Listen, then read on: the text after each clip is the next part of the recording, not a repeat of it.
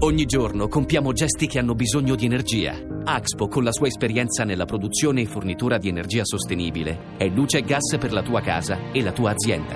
Scopri di più su axpo.com. Axpo, full of energy.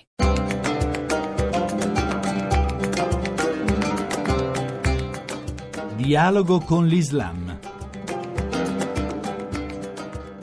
Ben ritrovati all'ascolto da Luciano Cozzolino. Nelle ultime puntate ci siamo soffermati con i nostri ospiti, tutti esponenti del mondo musulmano, su una possibile definizione di Islam occidentale. Oggi ne parliamo con Don Cristiano Bettega, direttore dell'Ufficio per l'Ecumenismo e il Dialogo Interreligioso della Conferenza Episcopale Italiana, per cercare di capire dal suo punto di osservazione privilegiato quale integrazione reciproca è possibile con questo Islam.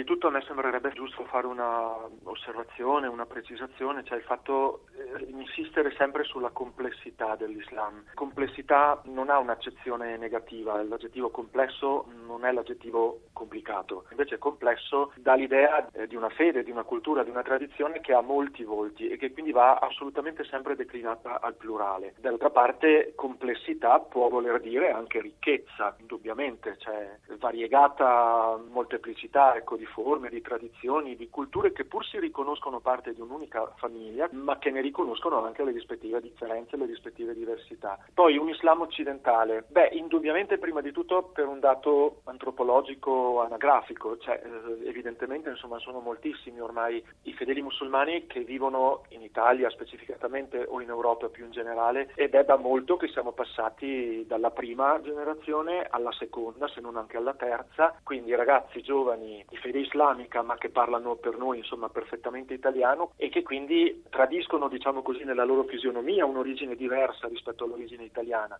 ma eh, è chiaro che poi sono italiani a tutti gli effetti. Poi è chiaro che da quello che posso capire, vedere io, osservare io, questo Islam, queste persone, questi uomini e donne, perché poi non è un'ideologia o una religione, sono concretamente uomini e donne che già nella loro origine etnica hanno origini distanti migliaia di chilometri, perché il Nord Africa non è il Medio Oriente, il Medio Oriente non è l'Asia centrale, sono miriadi di gruppi etnici che poi appunto si riversano in misura minore, però evidentemente considerevole, in Italia o in Europa. È chiaro che queste persone che arrivano da noi evidentemente entrano in contatto, come lei diceva, con una cultura e con una tradizione che è appunto occidentale, che è di base cristiana, anche se poi eh, è una base che molto spesso noi tralasciamo o lasciamo veramente non in secondo ma addirittura in ultimo piano. E qui a me sembra molto chiaro e anche doveroso sottolineare che questo incontro può essere un confronto come può essere anche uno scontro, ma questo fa parte del gioco dell'umanità, cioè chiunque di noi vada all'estero può cercare di integrarsi in quel paese come può cercare eh,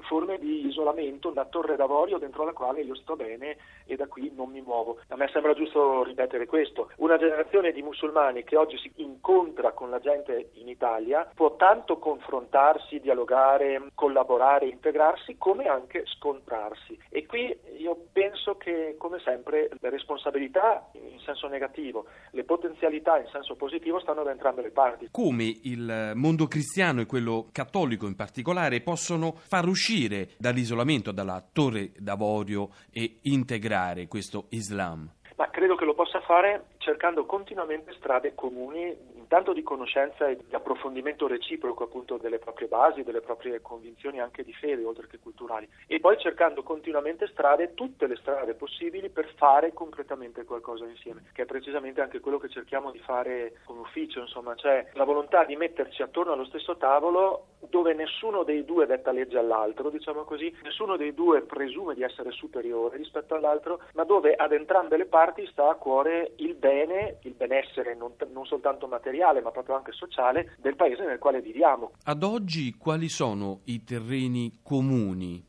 Prima di tutto l'alfabetizzazione, io credo, cioè il fatto di far conoscere alle nostre rispettive comunità come la pensa l'altro, perché appunto torno al discorso del pregiudizio, finché io credo che l'altro è chiuso non capirò mai se l'altro è realmente chiuso in sé o se vuole dialogare. Eh, l'attenzione principale è quella di rivolgersi, diciamo così, alle nuove generazioni, che sono non soltanto il futuro ma sono anche il presente. L'altra attenzione va di conseguenza, c'è il mondo della scuola, da entrambe le parti proprio, eh, da parte islamica come da parte cristiana cristiana, per cercare di far passare continuamente una cultura di dialogo, ma soprattutto un'esperienza di dialogo.